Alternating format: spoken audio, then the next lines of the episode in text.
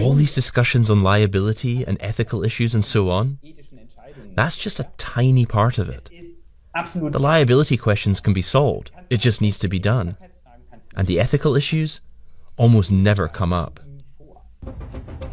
But it's a major talking point. For example, how does AI choose between hitting a truck rather than a cyclist who might die? And is that even relevant? Would humans intuitively make the right decision? Scientists say these are the wrong questions. What about other issues that people might have, like data security or the ecological implications of autonomous driving systems? Once you ask these questions, you realize that they too are relevant in the acceptance of these systems.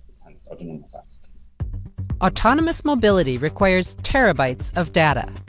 And it's not just data on your movements. Modern vehicles already use up to 400 sensors.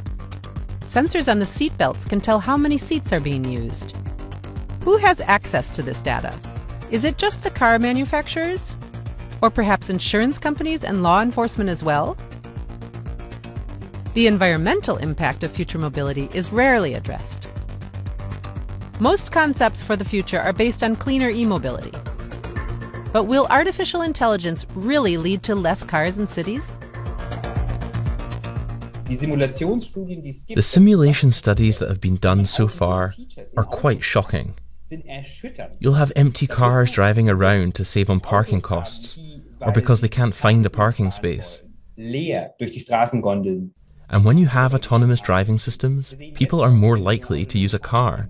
That will have dramatic consequences for the environment and urban planning.